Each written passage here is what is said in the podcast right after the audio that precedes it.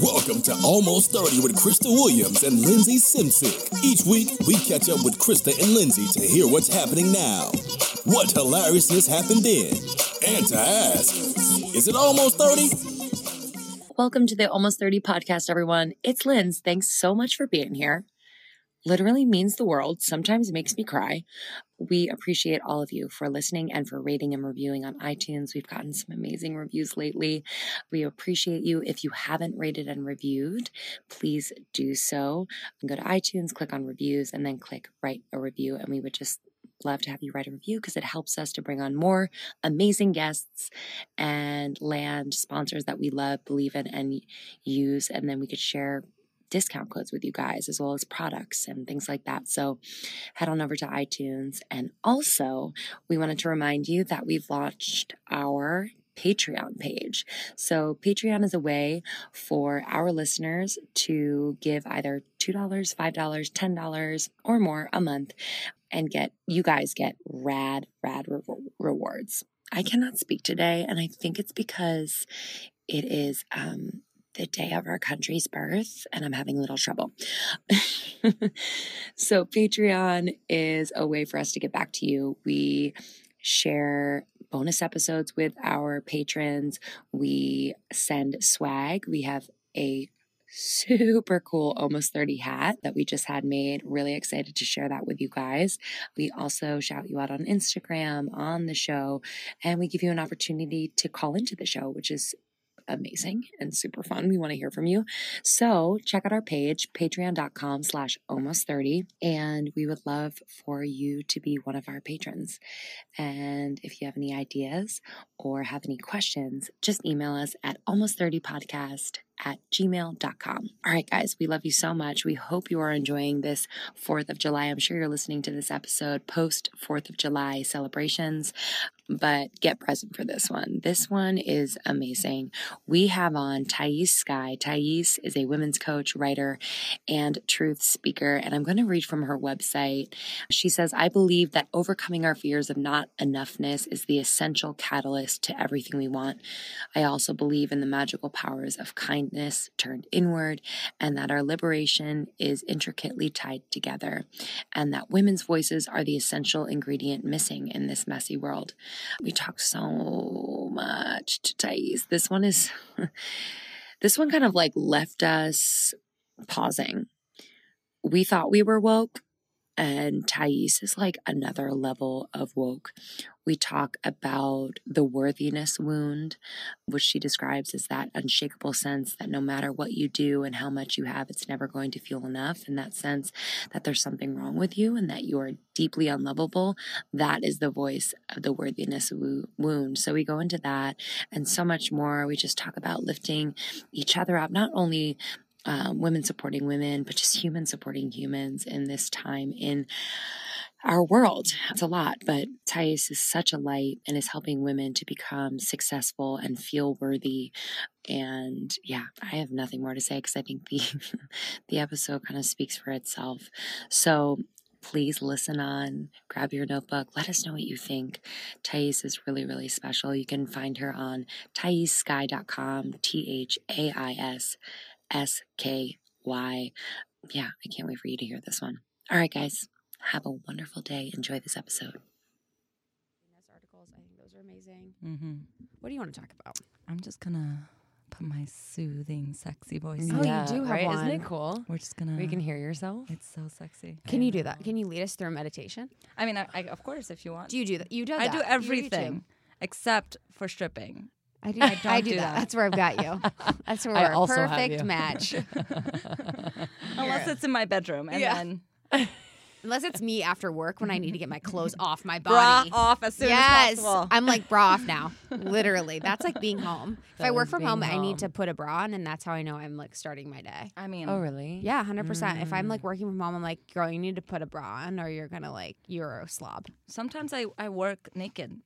You do? I do. Yeah. I don't like my laptop touching my naked body. Is I- that weird? I I don't Mm. blame you. I don't like. I'm like, oh god. But some the LA heat and it's just hot and you Yeah. just want to like If I'm if I'm working though, I'm probably slouching at my computer, and sometimes like my naked body's slouching. You're just I like, don't like that. wait, what? Yeah. Boobs. Boobs. Yeah.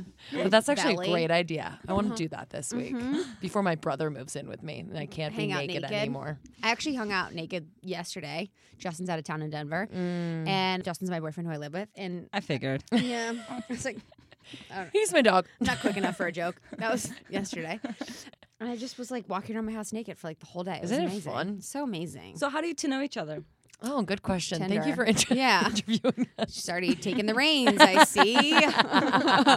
see what kind of lady you are. Kristen and I uh, met out here actually, but we've been following each other like in a Like Not intentionally. or We or didn't know each other. No, we didn't know. but geographically we've been kind of like skipping around. to So she was in New York City. I was in New York Yeah. City. I moved from New York City here. Oh, We I'm get gonna, introduced through a friend. I want to be in New York next week. You are? Oh, I am. What Are do you, like bi-coastal? Like I would. I mean, what that do is you do you will be. the. I mean, I have family on in Maryland, Mhm. so when I go to Maryland, I try to also go to New York, just because I love the city. Yeah, But uh, I'm not. I mean, my business is online, so I guess I could be anywhere. world coastal. You could be Bali on your computer. Oh my God, Bali, Spirit. laptop lifestyle. yeah, literally. This is me at the pool work. No, listen, ladies. If I'm going to fucking Bali, I'm not fucking working. Yeah. Okay, please, please. That's with blog- blogging. It is kind of hard because it's like that's my time to shine. yeah. It's when I'm traveling. Mm, yeah. It's my time to get content. It's my time to get pictures. Blah blah blah. And it's hard to So true. it's hard to turn that on. No, I, I bet. Like today, I was at the beach, and the last thing I want to be doing is taking self. You know, I, I just want to be present with my Yeah. life, and yet there's that vo- nagging voice like, mm-hmm. "This is a perfect picture." Yes, literally. got What to is that voice? what is that fucking I'm voice, obsessed right? with that voice. But we all have it. Yeah. Oh, well, I love that particular voice. I I think we all have that I think voice it's the that's like millennial, Take the picture. Yes. Take the picture. Mm-hmm. Yes. millennial entrepreneur voice. Oh my god, so true. It's like you're like, oh my god, and then you're like, we should have captured that. Yes. if I, you know, you're like, oh fuck. Like I ever think if like ever anything's really funny or fun, I'm like, God, I should have got video. of that." yeah, yeah. Or the worst part is you don't, you know, you hang out with people and it's amazing, and then you leave and you're like, "Fuck, I didn't get any photographic 100%. evidence that that cool experience just happened. Is any? Did it really happen? Mm. Yep. Like, are people gonna believe me that that really happened? Or if I look really good, yeah. Oh Mhm. my god, yeah, totally. I'm like, This what's is- the fucking point? This is this is officially hashtag first world problems. It Yeah. is. like the epitome Also, of I feel bad. Like I think I feel bad for just kids like now. Like I can't imagine when I was growing up, I wore a different outfit every single day. Like if I had Instagram and shit, like damn, like the pressure to have different outfits, different clothes, kind of like keep on top of things. Because at that age, it's like really like new stuff is cool. Mm. You know what I mean? watched a do- uh, documentary last night called Daisy and I saw that. Oh, Have you seen it, Daisy no. and Mag or something? Audrie. Audrie, yes. And it's about these Bullying. two. Yeah, it's about high school bullying and being sexually assaulted, and then one of them committed suicide, and then the other one created. Anyway, Damn. it's uh i mean and i was thinking like wow i remember when i was a freshman i went to a party i got you know i snuck out of the house i got drunk i smoked weed like i Yeah. did all the things i, I overdid it it was a high school uh, senior party It- you know bad things could have happened the the I was puking, you know, I was a freshman puking in the bathroom. There could have been Uh-huh. really That's bad reper- repercussions of that. Luckily, there weren't because this was slightly before social media, like just like what a Yeah. year. So no one could really Mm, yeah. gossip and talk about it because Yeah. it happens. because That's they didn't know there wasn't the way. You Mm-hmm. know what's crazy is that show. Um, did you remember at the end the boy that sexually assaulted Daisy or one of the girls? Yeah. They were like, "What did you learn through this whole process?" Oh my god, that was the worst. Do worst. you die? Oh no. Do you die? Oh. So they're asking Oh, this kid. They're like, me. "What did you learn through this whole process?" that He's like, girls are dramatic girls and they are gossip. girls are dramatic and like they gossip, and guys are just chill Laid and back. cool, Yeah. and they're laid back. No, the worst part for me was the sheriff. Yo, What did he say? So he was responsible for overseeing the the whole evidence Yes. for the two boys that the investigation. raped the two fucking girls. Yep.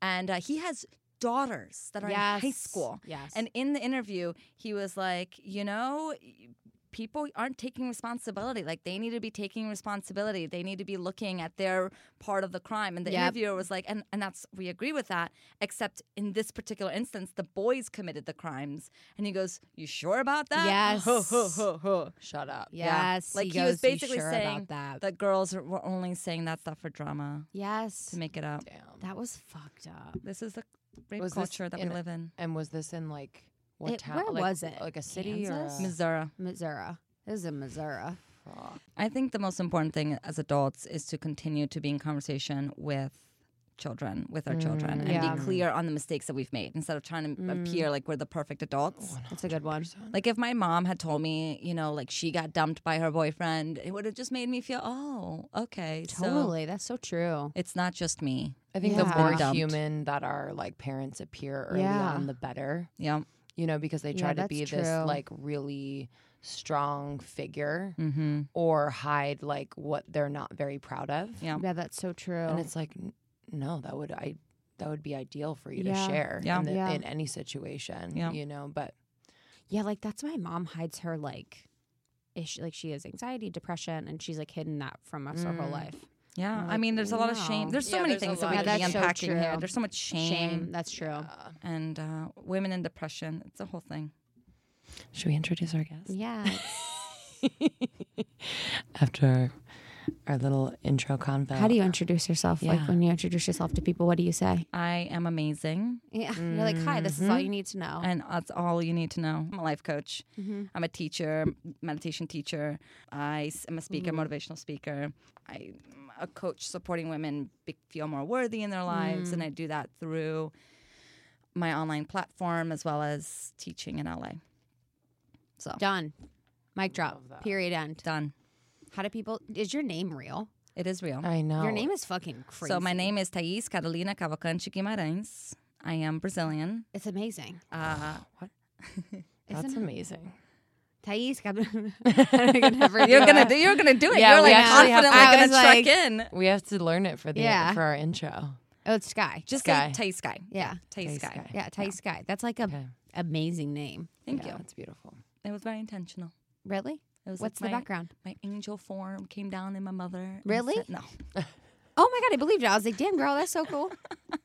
She's like, Thais, please name her Thais. Uh, my mom loved the name Thais. Thais is very popular in Brazil. I love it. So uh, It's good, for kids, good for adults. Yeah. And then Love the. H is, is silent. So it's like Megan. Like you don't pronounce Megan differently. There's an H in there. It's the same in Portuguese. Oh, okay. It's just Thais with it, whether there's an H or not. Uh, but then when you come into the U.S., it makes a big difference. Really? Because there's Yeah, 'cause we- Thais, Thais, I know, I Thais, could Ties, imagine. Thighs, Buys, Yeah. Mize. Cries. so wait, let's talk about your journey and your path to where you are today. Mm. Sure. How old are you? I am 28, 27. Wow. Shut up! Incredible. I'm turning 28 in June. You're a baller. Damn. Thank you.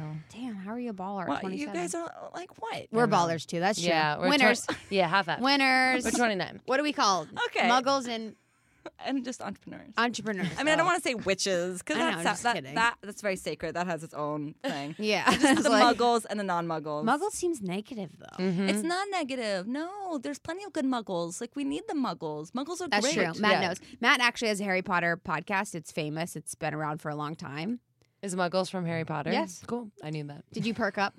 Did you get a little Harry Potter boner? Just a little bit. Do you really have a Harry Potter podcast? Yes. Yeah, yeah, yeah, yeah. That's amazing. And Isn't I that said muggles. amazing? Look, did we He's relate? famous. Did Yes. we relate in a Well, deeper way right I now? want to correct you because we're in America and they're called nomads. Die for you. Die for you. it's a common. It's a common. They're called nomad. Americans call them nomads. What No- does that stand for? No magic. No I think it's stupid. I agree. Oh my I god. think Wow. Madge. That, uh, uh, do we need to Everything. move on? Do we need to keep going? Because I think I think we got all we needed to get so done right true. here. We're done. We're done here. Let's sorry. let's take off our headsets. No Like, Madge. this is this is epic. Wait, that's amazing. Any other facts about that? Muggles. Um, no. not Do you get that from reading the books? Like just tons of them? No, there's or- no no match in the No, books. There's no no match. Uh, J.K. Rowling announced it when she was doing the. Uh, she was writing the screenplay for uh, Fantastic Beasts, Oh, the movies. did you see that? I, I did. You don't, Did- you don't need to see. it. Really? Yeah, it's it's gonna be five movies. Really? It's wow. it's sad. Oh. Um, yeah, just yeah. just disconnect yourself from. From that, Just read the books. Just read the books, and you can watch the movies if you want. Harry Potter movies are amazing. I have all seven Harry Potter books and I have the hard copy. Me too. And uh, I've they're read still them in like a few days. they're still on the East Coast because I didn't want to bring them over. Uh, Too yet precious. at that time, but now I'm like, fuck, how am I supposed to get these seven 30 pound individual So books true. over to LA? Uh, so I'm deciding I'm gonna have my parents ship one book at a time, like once a month. Your poor that. parents. And Like, then by God month damn. Like, seven, "Daddies, yeah, they're like seventeen dollars every month. Shipping costs. like this is like I'm not gonna fucking put it in my suitcase because it's heavy. It's so heavy. And when you're traveling, you already have so many heavy things to carry. This is again first world problems. Mm-hmm. Very proud of my my Harry Potter issue right now. hundred percent. Uh, this is what keeps me up at night, people. Okay. Tell us about your Reel it story. in, yeah, How'd your you get to where you are today? Okay, so uh, let's see. I was born in Brazil, and I went to school in Boston, Mm-hmm. So and Brazil to Boston. When did you move? Mm, I moved to Maryland when I was seven. Oh, okay. That's an important stop. I'm sorry, I Yeah, forgot no. that stop. Very important stop. Like first Brazil and then Boston. So, seven years old, moved to the United States, went Mm-hmm. to school in Boston, and my first year in college, I developed a pretty serious binge eating disorder, Mm-hmm. Which didn't come out of nowhere. It culminated from you know societal pressures in high school and a need to look skinny, and you're starting to develop curves. And again, no one really talks about the importance of being okay with your Yeah. body as it expands. You know, because Yeah. our society is so obsessed with women looking like they're 12 when they're 40. Percent. So Matt even agrees. yeah. It's true. Why is that? Oh, God, obsessed. so so uh developed binge eating disorder and that that was terrifying and I felt like i was losing control of my life. And so even though i was getting great grades and i was kind of flourishing Yeah. in mm. my in my a- academic realm in my personal life i felt like i was slowly falling apart. And it was my last year in college when i had this kind of awakening I had a dark night of the soul experience. I remember i was in my friend's apartment. It was like 90 degrees. There's no air conditioning. It was hot. It was humid. Like we are, like Yeah, like right now. Yeah. Mm-hmm. Uh, in the middle of the night, I was in, a, you know, I couldn't sleep, and all I kept thinking about was how I wanted to eat a block of cheese that was in the fridge.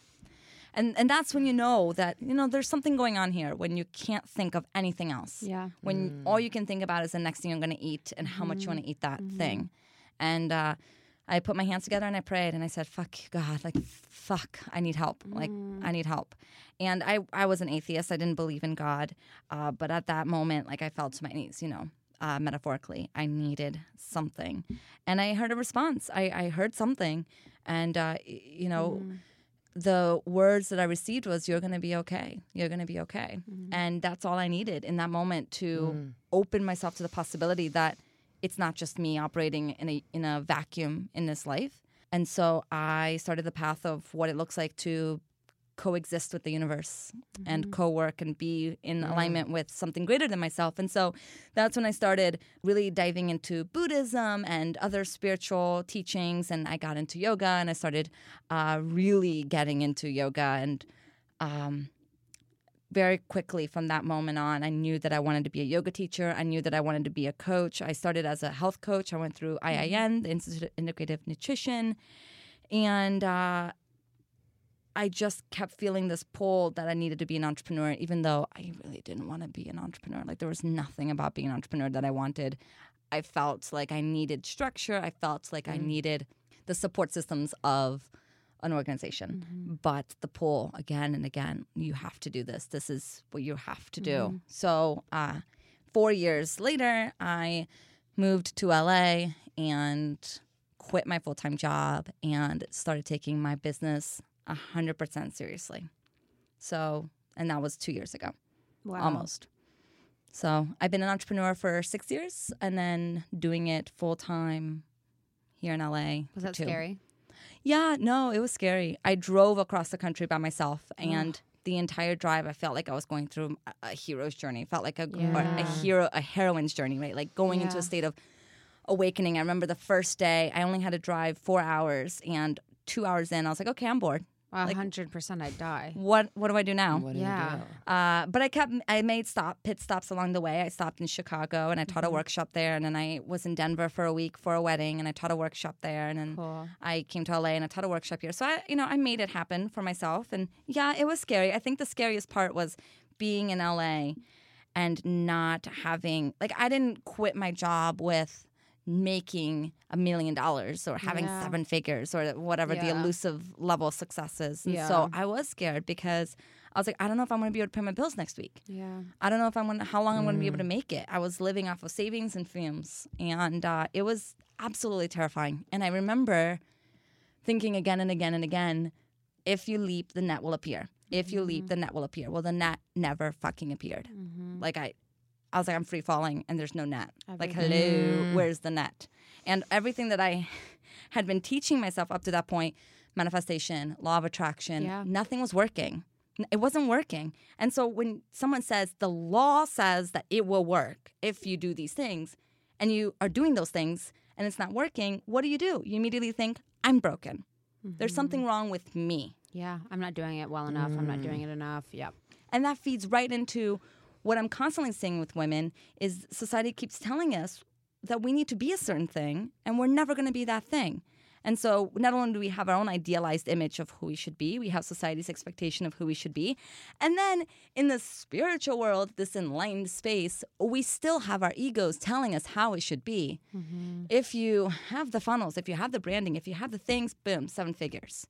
If you have the podcast and do it all right and do it like this, mm-hmm. boom, advertisers are going to be knocking at your door. You know, if mm-hmm. you don't, if you have all of these things, easy peasy. And if you're not doing these things, or if you're not believing in yourself enough, then you're not going to get the results. Mm-hmm. All this mindset, it's all this uh, energy in our heads that if we just keep running and running and running, we'll make it happen. We mm-hmm. just have to believe in ourselves and manifest and sit with the divine feminine energy and let it be, but mm-hmm. also secretly be panicking and freaking out if you're not doing enough. Anyway, so that culminated into a huge clash where, you know, things were moving, but it was not the promised land that I had hoped for. And it hit a, a really dark point. This was last December where I was like, this is not working anymore. Mm. And I have to try something new. So that has been my journey of the past five months is figuring out what that something new is. Mm. Mm. What are you thinking about? Well, a couple things. First, I really started to look at all of the beliefs that I really took for granted. Mm-hmm. The beliefs that I was indoctrinated in the spiritual entrepreneurial world. Mm-hmm. Like I said, Where'd you hear those beliefs? Like, I mean, I had a coach, you know, mindset manifesting coach, uh, who taught me a lot of these beliefs, and fucking sucks. it Just kidding. Just- it sounded great. Yeah. This is the thing with it; it sounds really good. This idea that you can have and be all. And if you don't have and be all, it's because you're not working hard enough or you're believing in yourself enough. This is what they call the post feminine ideals. So right now, we live in a in some people believe that we live in a post feminine area or space. Just mm. like there's some people that believe that we live in a post racism space mm. because we've we've elected Obama, so we can't have racism. Racism doesn't exist anymore, right? So we have mm-hmm. that in this post feminine ideal, which is we're all equal now. Like let's be mm-hmm. honest, women have just as many opportunities as men. Mm-hmm. So the only reason why women aren't mm. as successful as men is because we're not working hard enough. Because if we just worked hard enough, we could have it. Yeah. Look at Ivanka Trump's latest book. That's the entire book. It's basically saying, this is how I got to success. And it was because I believed in myself and I worked really hard and I hired 10 nannies. And if I can do it, you can do it too. Oh my god.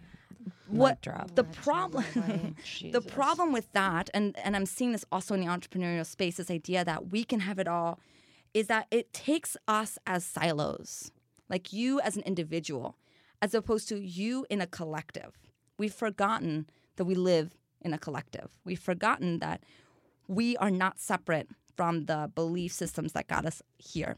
Mm. And a lot of those belief systems are still very much embedded in us about how women are inferior, how we have to be constantly obsessing over the male gaze, like how men view us. Mm. We are fed advertisements that are told that we have to look a certain way, that we mm-hmm. have to be whatever.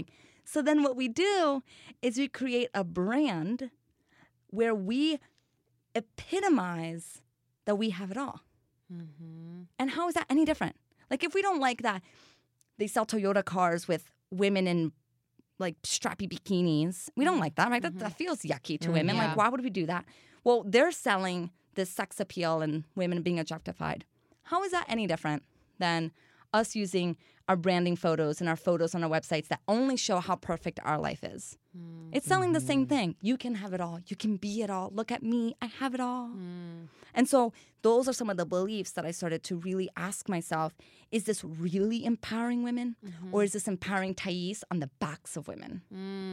Is this really, really supporting the collective empowerment of women or only empowering the few white privileged women that mm-hmm. can afford my 50,000 a year coaching? Mm. Yeah. Yeah, so yeah, yeah, that yeah, was yeah. that's where you came to a halt in December, Yeah. where you were like, "No, this is not feeling good to me." Oh. Exactly. Okay, So I've been se- I've been se- I've been sold all these things, and I had been kind of spewing all these things, and empowering the empowered. yeah, It's kind of like what? Yeah. Or like empowered by being white, being mm-hmm. privileged, whatever. because I was I had my blinders on, and and this is why I don't blame anyone that still has their blinders on because it's not like I was blinding purposefully. It's not like I was purposefully trying to be privileged or per, or, or not mm-hmm. purposely trying to be privileged. What am I trying to say? Purposely trying to be exclusive. You know, mm-hmm. purposely trying to sell, having it all um, to abuse other women. None of this is you know purposefully being done and one of the things that i've realized is that we have to be looking at intention intention's important but impact is more important impact over intention mm. always Yeah. always. Because of course we never intended to to you know abuse black people yet we do it all the time in all of mm-hmm. these ubiquitous ways. Yeah. so we have to be looking at impact and intention. Intention is one but it doesn't overdo the impact. Here's a stupid example. If i hurt your feelings mm-hmm. okay and i you know said something very rude to you Yeah. And you come to me and you're brave enough to say this to me. Most people aren't, right? You're brave enough to say that really hurt my feelings. Yeah. And I can say, well, that wasn't my intent.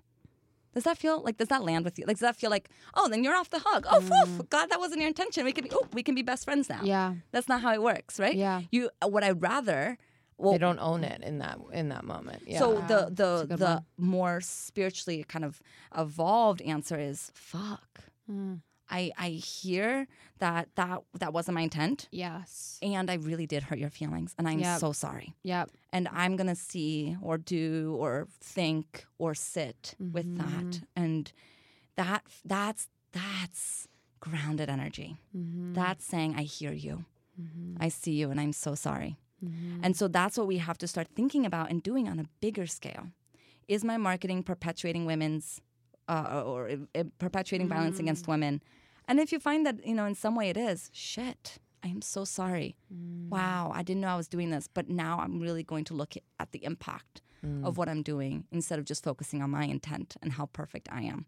Because that doesn't get us off the mm. hook. It just perpetuates our negativity, or not negativity, our ignorance. Mm. So, So, because it does, I guess, as a life coach and motivational speaker and everything like that, like, I guess your, a lot of the marketing that you guys do, it seems like, is to perpetuate the idea that you have a perfect life. exactly. Because that's why people would want to go to you, quote unquote. Exactly. Because you have the perfect life. I and have the answers. Yeah. I have all the answers. So, yes, that's exactly right. That is how it started. Yeah. It started with why would you go to a life coach? Because a life coach has the answers that you crave. You're feeling It's all like a trainer. It's like, why would you go to a trainer if the trainer isn't super in shape? You know, Right. what do they know? It's kind of that same exactly. thing. hmm So it, it mm, continues this idea that in order for you to be an expert in something, you have to be perfect. But no one is perfect, one. And two, we live in an entrepreneurial space where everyone's so excited about being an entrepreneur that we have a lot of experts who are not experts.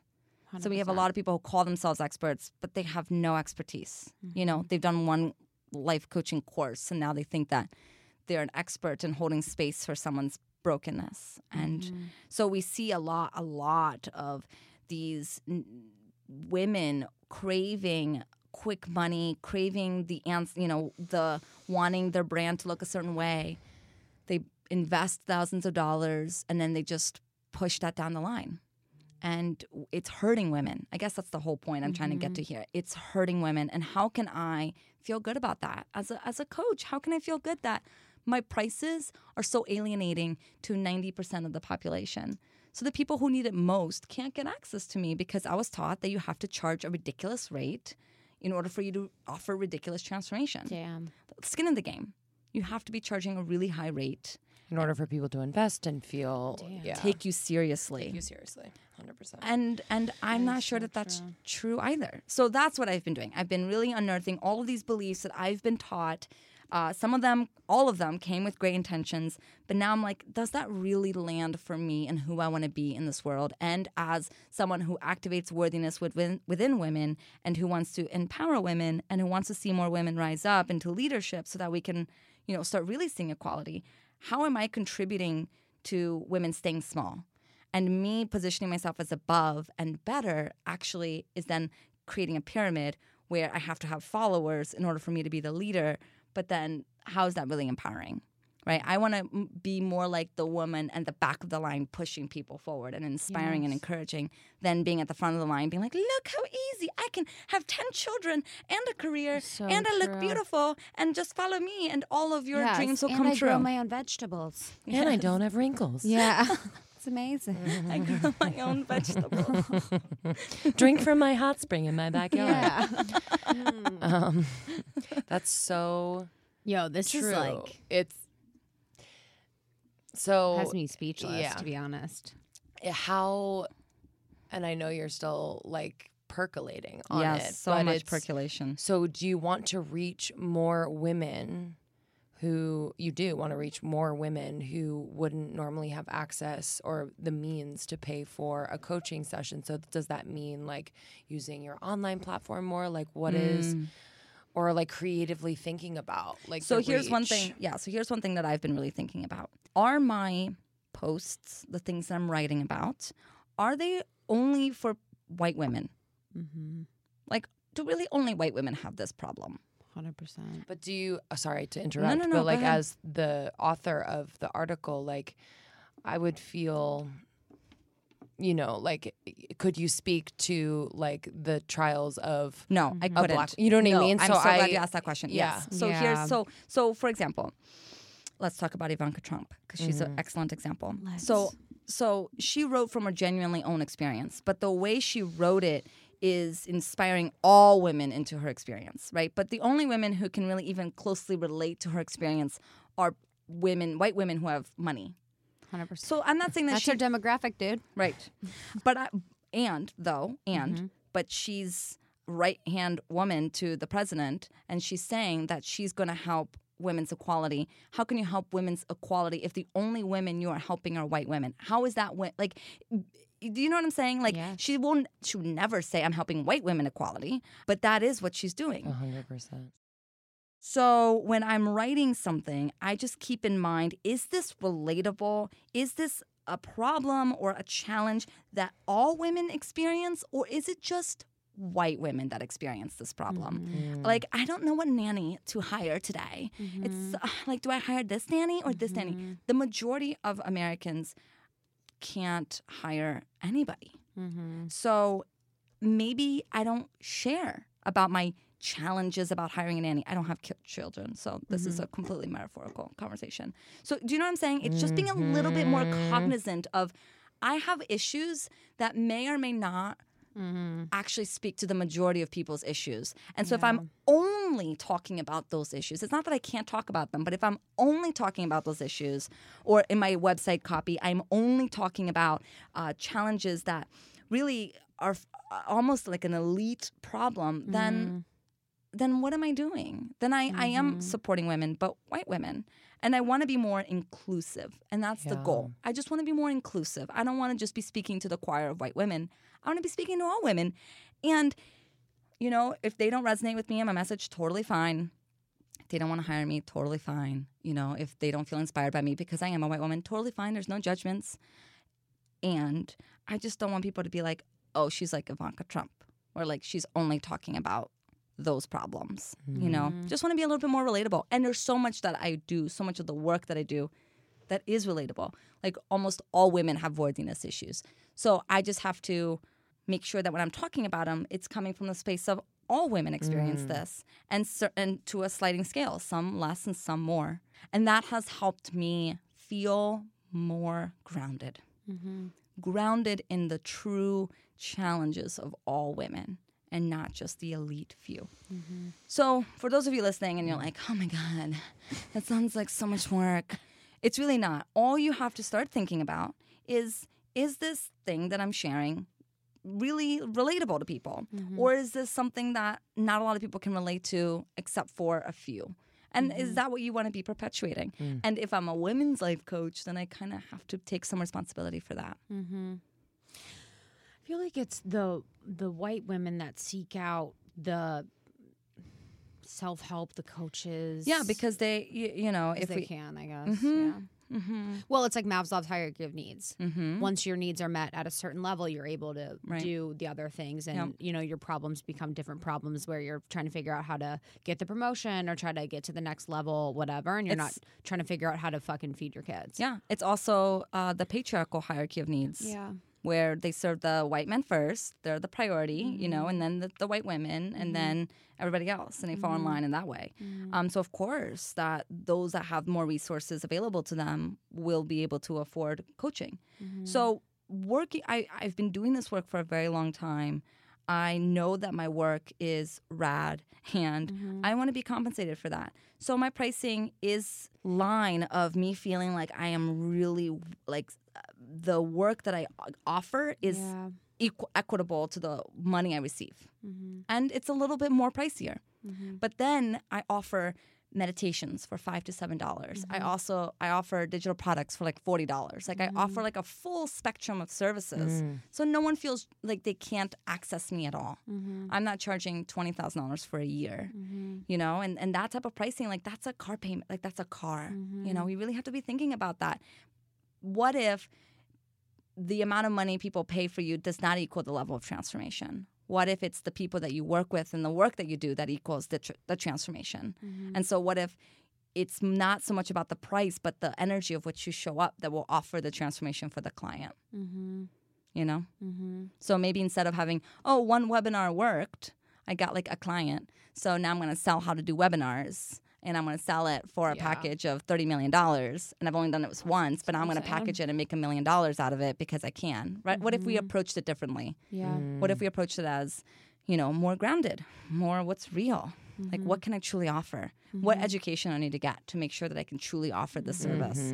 And if I've only been doing this for a month, maybe I shouldn't charge millions of dollars. Yeah. Like, maybe I need to up my prices slowly as my level of understanding of the business world increases. It's just being pragmatic. And the reason why this is so new to me is because that's not what I was taught you know, I was taught raise your rates, have them high, make them, mm-hmm. you know, because then you only have to have six clients at twenty thousand dollars, and you have a six-figure business, and that's the epitome, or that's the goal, the six-figure business. And so it's basically exploiting people so that you can have the six-figure dream. That didn't feel good anymore. Mm-hmm. And then you tell everyone you have a six figure business. Oh, right? Oh yeah, That's the rule. that's the like goal. The craziest thing. That's with- the rule. Is with you tell ads. everyone with Facebook I ads that think you I'm have going to delete all of the accounts that I lis- watch Insta stories where they're like, Hundred percent. We're six figure earners, we're seven figure earners. Shut like up. we just hopped on our Facebook live with all of us. No one in the corporate know? world talks about income this way. No one. Hundred No. percent. Like no yeah, one why talks about why money is it this in way. this in this coaching self help? Yeah. Why is it? And what's crazy is, is that they also don't talk about real money. So, but it, what I, That's true. they talk about like they Pre-tax. made, yeah, they talk about Pre-tax how much they made, but they don't talk about how much it cost, how much debt they're in, how much. Like I know plenty of people who made six figures in a year, and it cost them six figures to make that. Yeah. So they actually ended up with nothing. Yeah. And is that sustainable for most people? Yeah. No. Yeah. Well, it's perpetuating the lie too. It's perpetuating the lie. And so here's my goal right now in my life, in this moment. I want to break down the lies. So Mm-hmm. Yeah. I've got built up all these lies over the years of who I should be and how I should be in the world. Okay. And Mm-hmm. I've created a whole brand up here in this in this pedestal of lies Mm-hmm. okay and uh, it was working for a while and it was always with good intentions people but Mm-hmm. now i'm like ah fuck this shit uh, i want to be Mm-hmm. real so i'm gonna start dismantling all of the lies and Mm-hmm. as i work my way down i'm gonna get to what's real and then that's where i'm gonna be for a while Mm-hmm. so i'm kind of being quote unquote like a disruptor right now only because Mm-hmm. i'm in the process of dismantling the lies and sharing that with others in my journey and then eventually I don't, I don't need to be a disruptor anymore. I can just be where I'm at Mm-hmm. and share truthfully and be a real grounded brand and be a woman that I can look in the mirror and feel like I'm doing good in the world. Mm. And that's my goal. What per what What sparked this. Yeah. What did you say? I said, what are the lies? Uh, you know? Yeah. Well, we're talking about some of them. I mean, these are the lies that seven figure business means Yeah, something. yeah. Yeah, yeah. Those, yeah. Like what? How did this? So December, I felt really sluggish the entire month. I don't know why. I just felt really tired. I felt like nothing was working. I felt exhausted. But I had strategically planned that January I was going to launch my second version of my uh, Own Your Spotlight group program.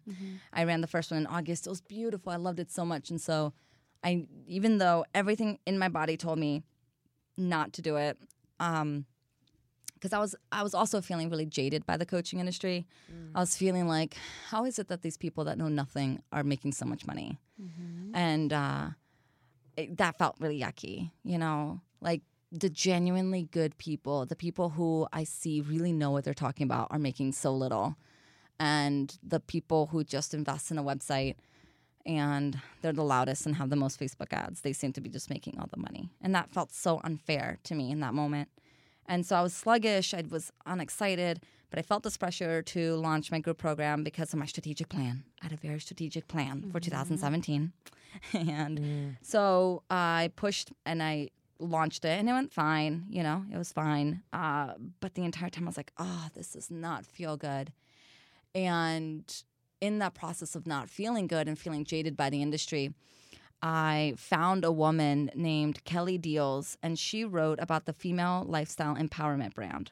She's writing this whole book about what it means to have a female lifestyle empowerment brand. And uh, she calls it FLEB for short. I love that so much. So, Ivanka Trump is the epitome of a FLEB. I mean, think about it. Female means that she has to epitomize the women, like the sexy woman, like what the embodiment of a true woman is. Literally. That's So female. she looks like a robot. Yeah. You have lifestyle.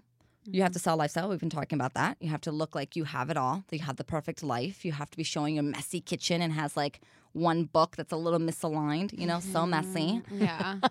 Um, Some days you just don't have time. Literally. and then you have empowerment, and that's when you're like supporting everyone. You're empowering people. You're empowering women again on the backs of women. In order for you to be on the top of an empowerment mm. brand, a lot of people had to sacrifice and not do well.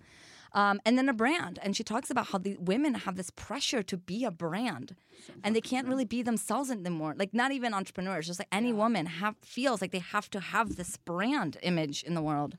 Um, okay, so she wrote that article, and she's continuing to write What's her name? articles. Uh, Kelly Diels, D I E L S, and I fell in love with her work because she would she put name to everything that I was feeling already. yeah. Uh, and then I entered her Facebook group, and in the group we talk. Well, the, the women uh, and men in the group talk a lot about uh, inclusionary marketing and how to sell in a in a way that is inclusionary. And so we have a lot of conversation about sexism, but also racism and ableism. This idea that mm. able-bodied uh, people are better than disabled people, and that mm. our society doesn't help disabled people. You know, mm-hmm. th- um, there's just a lot of conversations about you know what it looks like to be a woman. Mm-hmm. When right now we have so many people in the non-binary realm, mm-hmm. or people who are trans or you know converting from one to the other, and like how they want to be called and how they want to be perceived in the world. There's a lot of conversation, right, about sex and gender and what that looks like. So we talk a lot about inclusionary marketing techniques. And when I was in that group, I started feeling like, okay, so I really was feeling like something is off. So that's what kind of sparked it in December, January, and then I've been in this whole, and just this past month, I've been in this awakening of like, okay, I'm ready. I'm ready, world. Yeah. I'm ready. Here I would sing if I would sing, you know, ready to step into kind of my space right now. And that's Yeah. in the dismantling process of mm-hmm. all the things that I was taught that is no longer supporting me.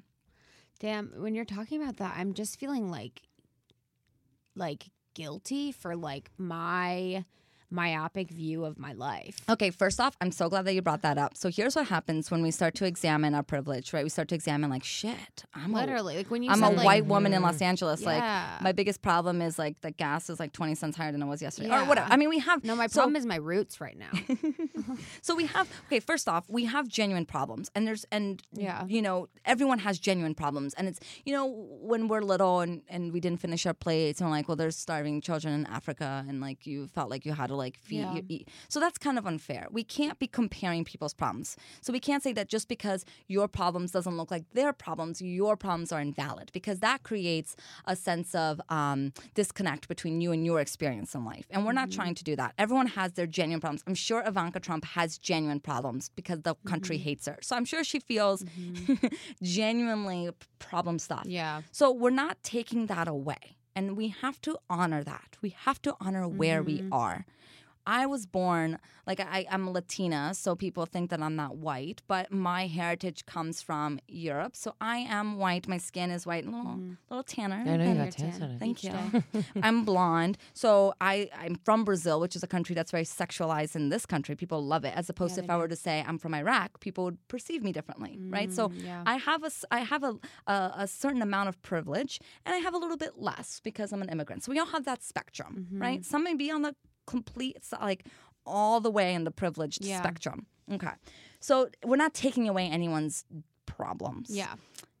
And what happens when we start to awaken to our privilege and start to realize, like, wow, I have been kind of looking at a smaller lens, Mm-hmm. and now I'm being invited to open at a bigger lens, is, a, is shame and guilt is kind of inevitable. I think mine is more so like my the educate the sources or the places that I'm going to educate myself on a daily basis Yeah. or keep myself informed or keep myself connected to other people are more in the space of what I'm in and I'm not really looking outside myself. And that is why I should. do not like the phrase "your vibe attracts your tribe." Hmm. I don't like it because of this. Yeah. Because our vi- whatever our vibe is only really brings in our same type of people. Yeah. And when we're surrounded by the same type of people, then we're not really challenged to grow and to Yeah. be anybody better. Yeah, that's true. Um, and so one of the things I always invite people is notice your friend group and notice if it's all one race, one color, whatever. As you know, a white person, I just feel like maybe we have a little bit more responsibility in our privilege to expand our friend circle and really and, and that's not to say have the token black friend. That's not what I'm saying. but to really start to notice if we're inclusionary in our in our tribe, quote unquote. Uh, okay, so when we feel shame, we immediately want to shut down because shame around our privilege mm-hmm. is very uncomfortable. And that's why they, mm. they call it white fragility. Hmm. And it's that fragile ego that we have that, Yeah. oh my gosh, like someone's trying to take away my my life, my who mm. my mm-hmm. perspective. Uh, so it's called white uh, white fragility, and it's a real thing. Like when you try mm-hmm. to call people out that they were a little bit racist or sexist, people don't like that, right? They they feel that fragile sense Yeah. of you're about to like What does Donald Trump say? What did he say? Like about he's like, I love black people. Like he said like the weirdest shit. You No one loves black people more, more than, than me. Donald Trump. Yeah. Yep. Yep. Yeah. I'm No one respects women more than I do. Yes. Yes. Yes. So shame and guilt are kind of inve- inevitable when we start to awaken, and I think what's really important is that we sit with the shame and we don't let it close us down because that's the tendency when we are like being questioned that we may have been living in a little bubble. Yeah. we immediately want to like no no no no I can't I hear mean, you, but I can't you hear you. Sucky, you do that. Yeah, I can't hear you. I can't. I can't hear you. Um, but we do this just unconsciously because we're so. It, this is ego at work. We're so attached to Mm-hmm. our life and our privilege, and we're attached to having life be nice and rosy that we don't want to see the shit. Yeah. we want to believe that we're in a post-feminist, post-racist society. Like we want to believe that so badly. So start to notice the shame and the, and the guilt as they come Mm-hmm. up, you know, and and really just be with that. And this is a lot of the work I do with my women is really practice honoring their emotions instead of pushing our emotions to the side and honoring our emotions is or dishonoring our emotions is what gets us into places like binge eating and you know having Mm, yeah. body dysmorphia and issues with our body because we're disconnected from it Yeah. emotions are pretty crucial, especially for women. So we want to start practicing honoring our shame, honoring the guilt, honoring it and holding space for it. And then knowing that if it's coming up, it means that there's something deeper there. Yeah. That th- th- this is not the last stop. And if you can really open up to it, you're going to be shown such a beautiful world, such a uh, a world of vast potential that lies within every human being. If we just weren't so scared of being challenged and so scared, and you know the more narrow our existence is, like we surround ourselves with the same people and we don't travel, you know, because we, can't or we don't want to. You know, there's both.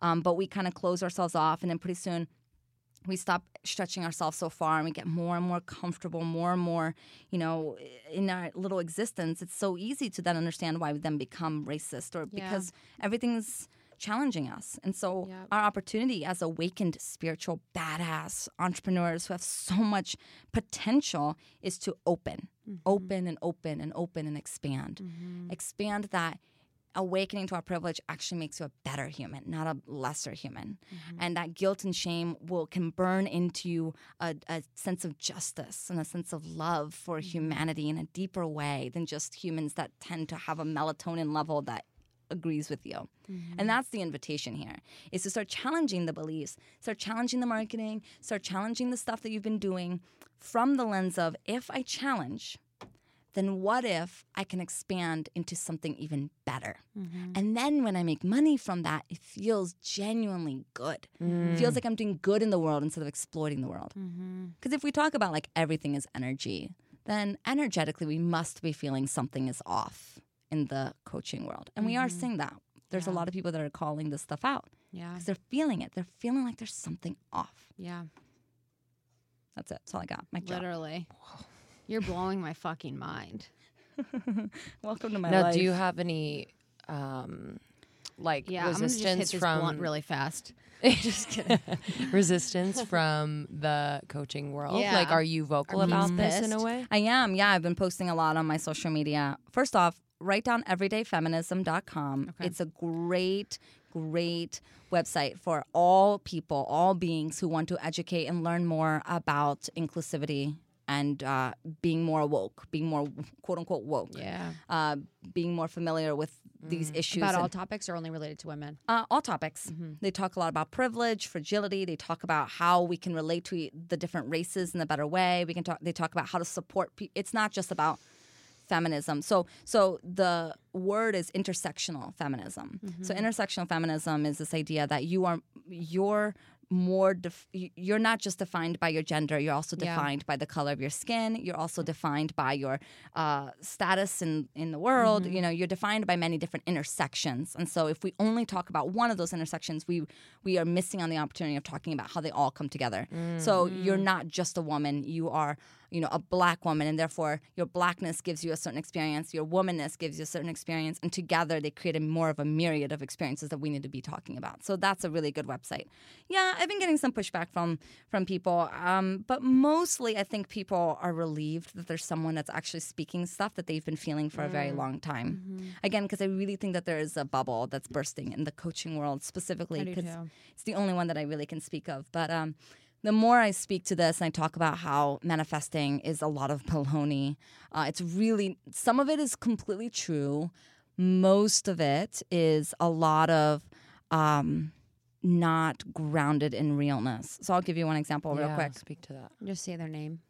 Say my name, say my name. Say the coach's no name. one is around you. Say You know- maybe I Uh, I don't. I don't have any I'm particular coaches. I have a whole list that I keep in the back of my mm. mind, but it's good because Fucking blacklist. because no, it's good because I, I follow them and I see what they're writing, and then I write the exact opposite, or I'll be like, "That's problematic." Yeah. It's amazing. Okay, so here's be like, you fucking stole that quote. Oh my god, that's another podcast. Yeah. So here's here's a really simple little thing about manifesting that I have a problem with. So when I was taught manifesting, um, I even I recently did a video on this, and I even quoted a specific passage in the book. God, it's slipping. Wallace Wattles. Something about making money. He's it's like one of the more foundational manifestation books, and he writes specifically in the passage: "You cannot look at poverty or you become poor. You cannot look at what is broken or you become broken." And so we are taught in the manifesting world, like in the manifesting conversation, that if you want to manifest a million dollars, you can't look at your lack or look at your brokenness, right? It's called scarcity mentality. Yeah. So you have to be focused on abundance and attract, in order to attract abundance, like attracts like, you have to feel abundant, be abundant, have all the abundances, okay? So on, on one level, of course, that's true. Of course, if you're always focusing in that negative space of I'm broke, I'm broke, I'm broke, I'm broke, I'm broke, it's very hard for you to be inspired to make hmm. something happen. It, Yeah. It's it, and it's not even just because like attracts like. It's how our mind works. If you're so caught up in the shit, it's very hard for you to like get a little perspective and think about the greater picture. This is how the mind works: fight, flight, freeze. Right? Okay, so on one level, it's totally fine. On the other level, um, the majority of the world is in a state of poverty, and it's very privileged to not look at it because you're not in a state of poverty. Mm-hmm. Like it's it's very easy for us to say, well, just never look at poor people and we won't become poor. But I have family in Brazil who are poor, and what are you telling me that I can't admit that they're poor, that I can't look at them, I can't talk to them, I can't be with mm-hmm. them? So this is a privileged position, see, mm-hmm. where we're saying I can't even I can't even think about the fact that the majority of the world, you know, the median salary in the world is ten thousand a year. Mm-hmm. I can't even think about the ninety eight percent in the world if I want to become the two percent. Mm-hmm. And I don't think that that's true. I don't think that that's a very grounded way of looking at mm-hmm. manifestation. I think we can completely hold space because oh because then it it perpetuates this idea that if you're poor, it's your fault, and you just gotta manifest your way into richness, right? Because like attracts like. So if anyone has the power of the law of attraction, that means everyone can be rich. Mm-hmm. And everyone can have a bajillion dollars if they really wanted it. Mm-hmm. So the fact that the majority of the world doesn't, and maybe you don't, then you're broken and not believing in yourself enough. But I don't mm-hmm. think that there's an endless amount of resources in the world. Who said that? Like, who was like, there is endless money in the world? There's not endless money. You can't just print more money, it lowers the value of the money down. There is not an endless amount of water. There is finite leaves. There are finite leaves in the world. Like, I'm sure some crazy person could count them all. Like, there, you know what I'm saying? Like, mm. there's a vast amount. Like, our mind can't even imagine how many stars there are. But mm-hmm. there's a limited amount. Mm-hmm. And so I think we we skewed this manifestation to believe that because there is endless amount of stars, that means I can have them all. Mm. Does that make sense? Like I can have all of the stars because Or just that there's no limit to what I can manifest, or there's no limit to what I can receive. And so, what I'm saying is, and I like to quote this as the zebras versus the lions. So if you think of yourself as a lion and you're in the, you know, the safari, safari, safari, is that the word? Safari, yeah. Yeah. Okay. So let's talk about it this way. There's, let's say, before humans fucked it up, there's endless zebras. Okay, there's an mm-hmm. abundance of zebras. There's true abundance of zebras. That means the lion has an abundance of zebras. Mm-hmm. He can eat as many zebras as he wants. Mm-hmm. So that's all true so far. Um, but maybe he's not supposed to have all of the zebras. Because if he were to have all of the zebras, then he'd be fat. he'd be fat. He'd be like glutton. Yeah. And he would be taking away from the other lions. We never want to think about money that way, right? Mm-hmm. Because we're so neurotic about our money that we can't fathom that if there is a number of zebras, it may be an abundance of it. There may be more than enough for everybody. But if you take more than your fair share, there will be less for somebody else. So maybe instead of manifesting in terms of you can have it all, what if it means you can have as much as you need? And that can be a lot. The, zeb- the lion can be very happy with one zebra a week. He can feel fulfilled. He's fit. He still likes that little hunger of like the the hunt. You know, he feels fulf- mm-hmm. happy and purposeful. Mm. He feels like he has time in his hands to lick his paws and to mate and to do right. Like he he has an abundance of time. He feels mm-hmm. good about himself, but he doesn't have to have thirty million zebras in order to have that. He mm-hmm. can have his once a week or whatever that looks like. So, in that image, what if we were to think of money that same way? Like, we can all have enough. We do all have the possibility of having enough. And what if we don't have to have it all in order to feel really good about ourselves? And I think what, what that does is it gives us a liberating sense of what if I don't need to make 30 million billion dollars in order to feel fulfilled? Like, what if I can have a business that makes steady income and I can be doing really good work and I can have my BMW convertible and I can have a nice house that I feel happy in. It's not the biggest, it's not the smallest, and I can give back and I have a lot of abundance of money that I can give back. Mm-hmm. And what if that could be good enough? Like what if what if I can fill up my space but not need to fill up everybody else's space as well? Mm-hmm. So that's a, a belief I've been playing with around manifesting and law of attraction. Is just let's get a little more grounded and real. We can have it all because we are white women that know how to be savvy and scrappy and we've mm-hmm. worked hard and we've we've gone through so much stuff and I've, we've had so many opportunities and so many challenges and we can have whatever we want. We really truly can. And let's be mindful of the fact that maybe not everyone is on the same path not everyone else can and what is our responsibility in that? Mm. Mm-hmm. That's all i'm saying here. We don't have to get all radical. You don't have to become a feminist I think it's just important to be a little bit more of conscientious human beings, Mm-hmm. and that's the high horse I've been preaching from. I feel like travel travel has really helped me do that. Like, it's like I think you know I'm like everything happens for a reason. Yeah, You know, blah blah, and then it's like I go to like Vietnam or in Africa, and I'm like in these like townships in Africa, and it's like everything happens for a reason for you. yeah.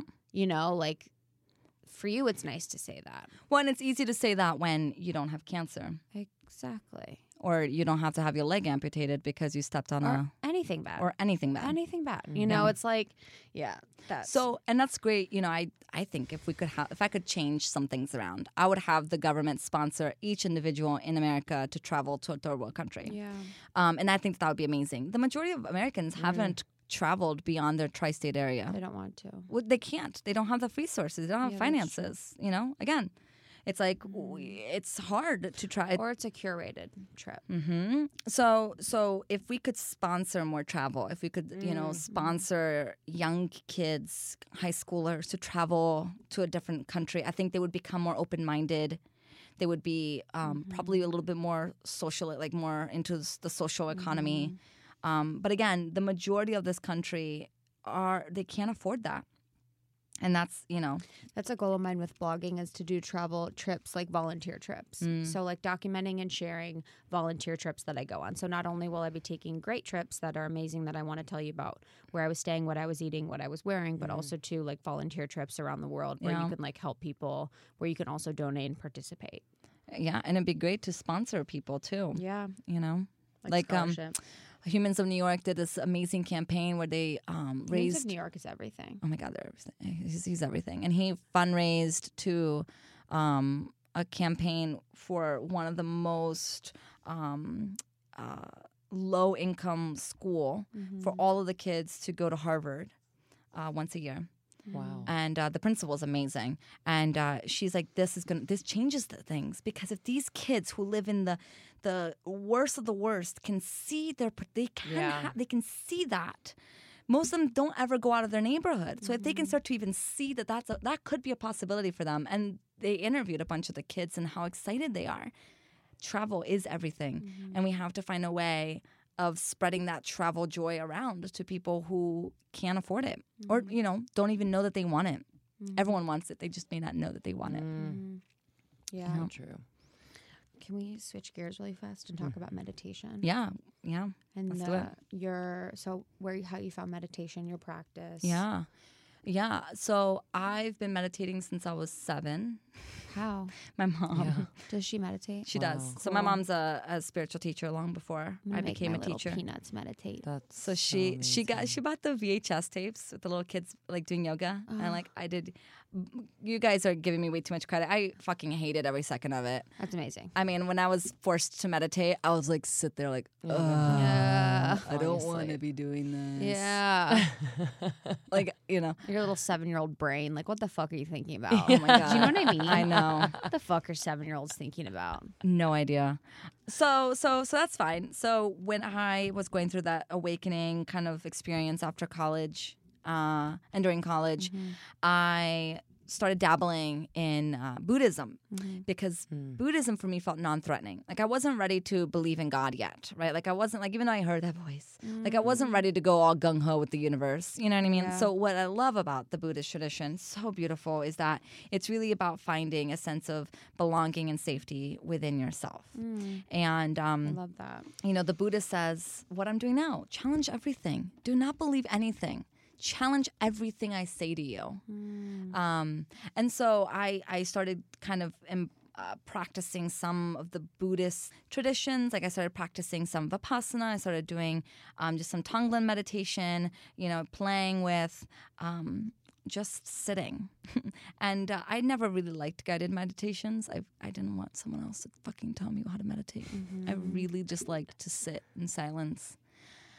And uh, then I became a yoga teacher, so I got even more kind of tools in my toolkit, and I learned a lot about the Hindu tradition and um, chanting and um, mantras, and that was a really beautiful experience. And so I started infusing some of that in my meditation, and now I just kind of let the day tell me what I meditate and how I meditate. Some days I don't. And the mm. best part about the days that I don't is I have no judgment that I don't meditate. Mm-hmm. And I think that that is one of the most freeing things that we can give ourselves is to mm-hmm. let go of the shoulds and expectations of mm-hmm. how our practice should look like and be like.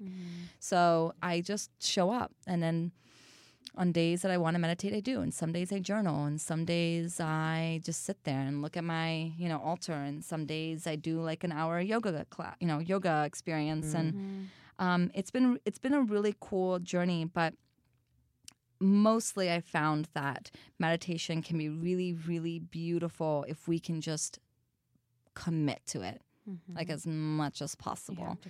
And when you don't want to sit in meditation that you don't want to, like sit with the feelings of I don't want to, I don't want to meditate. You know, mm-hmm. like meditate on that wanting to meditate. It you'll start to find that there's a deeper sense of who you are beyond your thoughts, and I think that's mm-hmm. that. That's amazing because when we can start separating ourselves from our thoughts, then we're not so fragile in our ego. And when mm-hmm. someone tells us like that's racist or that that's privileged, it's not so hard on ourselves because we're a little separated. We know that we're deeper than that. Hundred percent. And um, so I love meditating, and I and I think the more that we can all invite more of that meditative reverence and uh, devotion to life, I think we'll find ourselves being much less reactive when Trump says something shitty. I think that's something I've realized now too with meditation. Like I've meditated for five years, six years, and it's changed my life. It's changed my personality. It's changed. There's nothing in my life that's changed me more than meditation, and Yeah. that's I've realized actually the past year meditation has changed my reaction to people's feedback mm. for me. Mm-hmm. So if my family has feedback for me, if my job has feedback for me, if Justin has feedback for me, it's like I just am so much. I take it so much better. Yeah. Like, I'm just like, totally. Like, I get that. Like, I just don't, I'm not like offended by it. Like, Yeah. I'm not, it's not personal. I don't, it's not like I don't care. It's just like my ability to have, not have my ego be bruised Yeah. by someone else's feedback or opinion of me is like so much different than it's ever been. Yeah. It's really beautiful. Yeah. Yeah. I love that. I think that that's that's the ultimate the ultimate goal with meditation. I think is to help you become a better human. Mm. And I think we forget that. It does. Yeah. We forget because we, we kind of all love the idea of being so spiritual. Like I went to She'll a, get more calm, more zen. yeah. I went to a, an event in, in Venice. It's my hood, baby. And, uh, ceremony meditation. V Town at Rama. So uh, no, no, it was an event at um Circle, something Circle, Circle. oh, that yeah, yeah. On the corner of yes, Rhodes and. yes, yes, yes, yes. So there was a, a woman that so I was with my friend, and my friend wanted. I li- it does that. I like it. Lights just went out. Okay. Kind of nice. It is kind of nice. I like it better. Uh, so I went to, uh, so okay, me and my friend, I got distracted by the lights. Uh, me and my friend went to be introduced to her friend, and her friend is so spiritual that um, she was sitting and talking to somebody and refused to acknowledge our presence, and we stood there waiting for her to turn to us and talk to us for five minutes. But she was so spiritual.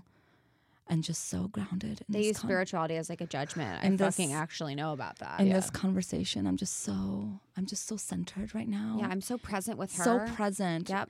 And I'm like, Suck hello, like you know that we're here. Literally suck my dick. Yeah. So so it, it- we use so we use spirituality to really deny ourselves the humanness of this experience. So instead, I like to think of spirituality as a way to inform the human experience into a really more kind, loving experience where you can say to the person that's waiting five minutes, I love you, I see you. Let me just I, I acknowledge your presence. Mm. And now I'm gonna continue this conversation. And also, I'm going to say, you know what, this conversation is very deep, and I cannot give you my full presence right now because I'm in a fucking workshop in Venice. So why don't we have this conversation mm. another time? Or something, anything. I don't know. I don't care. It's just like, what if we didn't have to be such dicks about Spirituality. Fuck.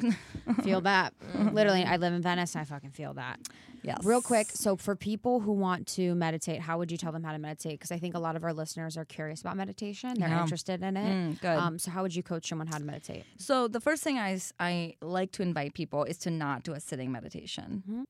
And the only reason why I often and don't invite the sitting meditation right away is, you know, we've been running away from our thoughts and ourselves and our lives our entire lives. Mm. So if you're like 30 years old and you've been running away from yourself for 30 years with all the distractions and all the things, and you've never mm-hmm. actually listened to yourself, it's very terrifying. Yeah. And most people, when are they're faced with the idea of having to sit in silence with themselves and their thoughts, are just terrified. And so I hear a lot of, I know I should meditate, but I just don't. Well, that's why it's actually very healthy that you don't want to meditate because you're going to be inundated with the things in your head that you've been distracting yourself from or binging on or whatever. So instead of going all in, which again, if you want to go all in, go all in. But what I found to be a more sustainable way to kind of introduce yourself to meditation is to, you know, do something like yoga, which gets you moving in your physical body. Um, so you start to um, disassociate yourself a little bit from your thoughts through your physical practice. Um, and also just to find ways to do moving meditations. Like I invite my clients to start by when they're brushing their teeth. You know, just when you're brushing, see if you can really focus your attention on the actual experience of brushing your teeth. And the minute you're being pulled into your thoughts, notice those thoughts and come back to the experience. The same thing for doing the dishes. We do these things so mindlessly. Like we're just thinking about all of our to do lists while we're doing the dishes. What if we took that opportunity to get really in a sense of reverence to the dishes, to the mm. food that you just consumed, right? And be like scrubbing each dish, like noticing how the water feels in your hands. It's it's a simple practice. It can take just a couple minutes a day. And then once you start feeling more comfortable with mm. bringing your attention to one thing and focusing on your breath and focusing on that, then you're I invite you to do a sitting meditation. Start like two minutes, three minutes. My favorite app is the Insight Timer uh, meditation app. It's beautiful. You can do a gong, uh, or you can do guided meditations, and they have so many guided meditations. Tara Brach is my favorite. No, You don't like her? she's my favorite. She's everything to me. Mm-hmm. She's everything to me. Her voice is the only voice that I like want. It's so She's true. amazing. I Tara listen to her and Jack Kornfield almost every day. She's amazing. Do you know Jack Kornfield? Canfield? Kornfield. No, I don't know him. Yeah, I don't know him oh. either. He's he's like Biffles with Tara. They did a. I know their entire relationship. That's God, I love that. Uh, Jack is based out of here on the West Coast, and she's based out of the East Coast. yeah, she's like in Maryland. She's in Bethesda. I saw her live. Yeah, I you would see her live every week. Yeah. she's beautiful. Yeah, she rocks. Uh, yeah, I like to listen to her when I'm falling asleep. So her meditations is on Insight Yeah. Timer. Yep. Uh, so I I highly recommend her, and uh, she just brings such practicality to her little spirituality. and- jokes. I know. Love her and during her- her little so talk. She has little Jack Kornfield jokes. does the exact same thing, Love them. but Those in his very grounded, jokes. masculine energy. So she has that kind of feminine, and he, mm, you're gonna love him. Love. He is divine, divine. He's a That's divine man. I love him very much. So yeah, so that Love. that's That's great. it's a great place to start. You know, like you don't have to do. Be, it, does, it doesn't have to be scary. It doesn't have to be overwhelming. But the internal stuff is scary and overwhelming when you're not used mm-hmm. to it. So we've got to start. Ease into it. Yeah, we gotta just be gentle. good. you know, notice every time you say should, because that maybe you shouldn't. I think it was Thich Nhat Hanh who says, if you think that you should, you probably shouldn't. If you think you have to meditate, you're not ready to meditate. And I'm so onto that. Because when you're natu- when you're ready to meditate, you're just going to naturally meditate. Um, and but but because we live in a society where that's not even taught, we may never feel like it's time to meditate. And the more that we can find ways to bring reverence and mindfulness into your daily activities, the more like when you're waiting in line, what if you weren't to be on your phone? Like what would that look like? Like instead of being on your phone in Starbucks line, you can just take deep breaths and count your breaths, you know, or when you're, you know, about to go to sleep, instead of being on social media, what if you were to just focus on taking really deep breaths? Breath work is my favorite. It can immediate like just grounding. So there's all those ways. Love that. What So are you excited though. about? What am I excited about? I'm excited that it's uh, summer and I just we get to go to the beach. I love the beach. I do too. We, Too I mean, she loves right. Yeah, it's getting hot, but I, I don't think it's It's gonna be this hot all summer. I No. know, I agree. So Yeah. I was just like Don't sticky in my apartment, like cooking. I was like, I'm sweating. Like, ugh. what are you excited about for your for your coaching business? Yeah. Yeah.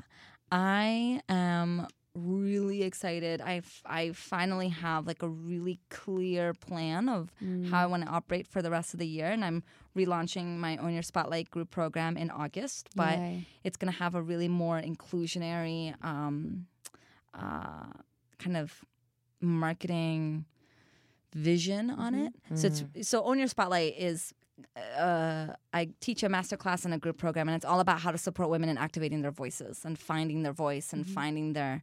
Um, so it's it's really.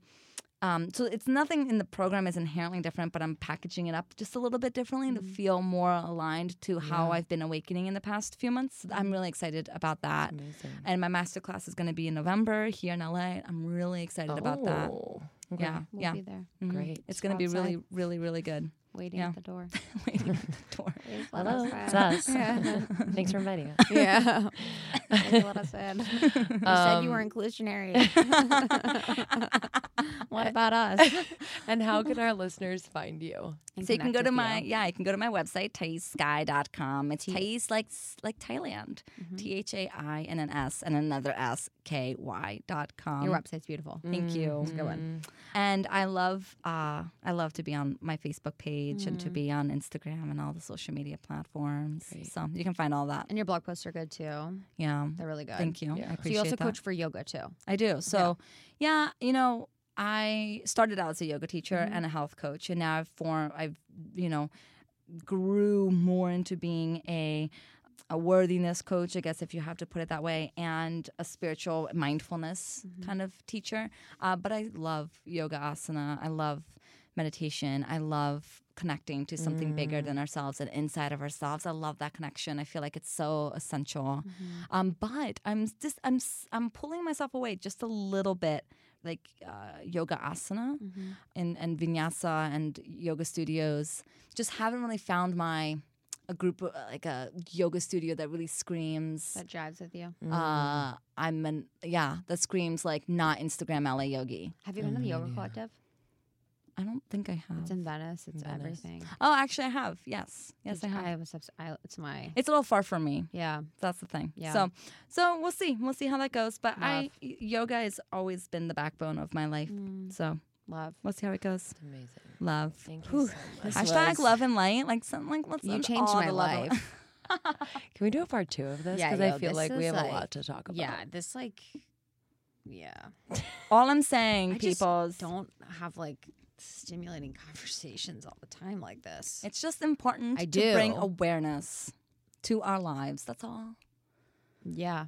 It's just most people like to be in their la la Well, I think people say, "Well, I should be more mindful," and it's like there's. I think there's a difference between like mindfulness and being like fully aware of like. I think mindfulness is like very like inward. Yeah. Well, and here's what I'm having. me. This is what I'm having kind of like um not an issue, but like I'm I'm meandering around. It's like how do you get people to wake up? Like how do you get people to wake Yeah. up? Like not even wake up to spirituality. Um but wake up to let's let's use the word feminism just for the hot moment because I feel like that's the best way to embody it. La Croix popping. Uh, how do we get more people to to become aware of of their privilege and to become aware? And there's you know this is a rhetorical question. There are a lot of amazing activists who are every day uh, advocating for social justice and racial justice and awakening white people. And there's t- go to everyday feminism. You'll see that there's so many people who are having this conversation. Um, so I'm not alone. But I've just been really sitting with like what what why did I wake up when I did? Like where have I been? Like how did I not know about? Like of course I knew like racism. Like we you know we always keep it in the back of our heads, but not to this extent that we've been talking about today. Like Right. I was just a normal chick wanting to make money from her business, you Yeah. know? And then to have this like mind blown, like how did that happen? And why did that happen at this time? And what does that mean? And how do I support other people on that journey of mm. waking up? Is it is that what I'm gonna see myself as being this disruptor and going to every single white woman and be like, Did you know that racism is still real? You know, like what I don't mm. know. Yeah. I don't know what I'm So supposed do, to just whisper it in their face. so like this whole podcast interview, like I may, you know, Uh, I I knew I know a lot of what I'm Just talking go to about. like Brentwood. just like a little dinner spot in Brentwood, and be like racism's still real while oh they're eating their salad. I'll just put I just hold up a sign and I'll just like slowly bring Yeah. it up like right in front of them while they're brunching. when they're brunching. I don't know. I don't know. I don't outside know. of Soul Cycle. Yeah. I don't actually. and and kidding. and like how do you not only get people to like understand um but actually have them like care Mm-hmm. and like Yeah. do some and do Yeah. things differently And give a shit. and give a shit and like Yeah. really start to check in with what they're doing. Like not even see it as an external problem, but as they contribute to that problem. Because every They are me. white person contributes to the problem of racism in this country. Because we all have privilege. And again, it's a spectrum, but mm-hmm. every white man contributes to the inequality of sexism, inequality of of women in this country. Yeah. Hmm. they say like if if white people really wanted equality we would have it. And don't you mm-hmm. think that's true? Look our entire government is run by white men. Mm-hmm. If they truly wanted equality for Yeah, all that's true. it would already happen Yeah. so there's there's there's a disconnect there and so like i don't know i don't know i just am feeling more and more responsible for knowing Yeah. and for understanding and for doing something about it yeah. and, uh, you know, not everyone has to step up and, first off, you don't have to be a leader in any capacity. There are already people doing this work. Support marginalized voices. You, if you're like, listening to this and you want to support the conversation of racism and sexism, like you don't have to start anything. You don't have to start a group or start the conversation. Just go to where they are already meeting mm-hmm. because we have to support marginalized voices instead of empowering our own, right? There's enough white people talking about mm. what to do, right? Mm. There was mm-hmm. a, a white uh, male coach uh, on Facebook was thinking about starting to coach women because someone said that the world women will be the world will be saved by women, and he got so inspired by that. He goes, "Oh, like maybe I need to be coaching women too." And I'm like, "No, no, no, no, no, no, no, no. We don't need another white man coaching women. you need to support support women, support women coaches, and being, you know, no. More importantly, really support your male clients in acknowledging where they may be oppressing women. Don't you think mm. that's a much more powerful conversation than trying Yes. to capitalize on the trend of women and try to like make money? But he, you know, it's like these are the things that we've got to be asking mm-hmm. ourselves. So you don't have to lead anything. You just have to engage in a conversation that's already happening. Mm. That's all I'm that's all I'm saying. That's all I'm saying. Damn, girl. So Damn. Powerful. So powerful. Part two coming Yeah. soon. Thank you. Thanks in advance for coming here. yeah, this was. I'm totally here. so This space is divine. Isn't it rule? No, it's Yeah. divine. But we're really awesome, is what makes the space. obviously. space is cool, but we're You awesome. two are pretty kick ass. Thank We you are. so much for being here. Yeah, Yeah, thank you is for having We me. love you. Can't wait to hang. Yeah. We love you guys. Yeah, we'll be over later. We'll see you We'll, next we'll. Instagram it. We will. Instagram all of our and then it will happen. LA adventures. Hashtag Thanks, manifesting. everyone. Hashtag light and love. We love you guys. We'll see you next week. Bye.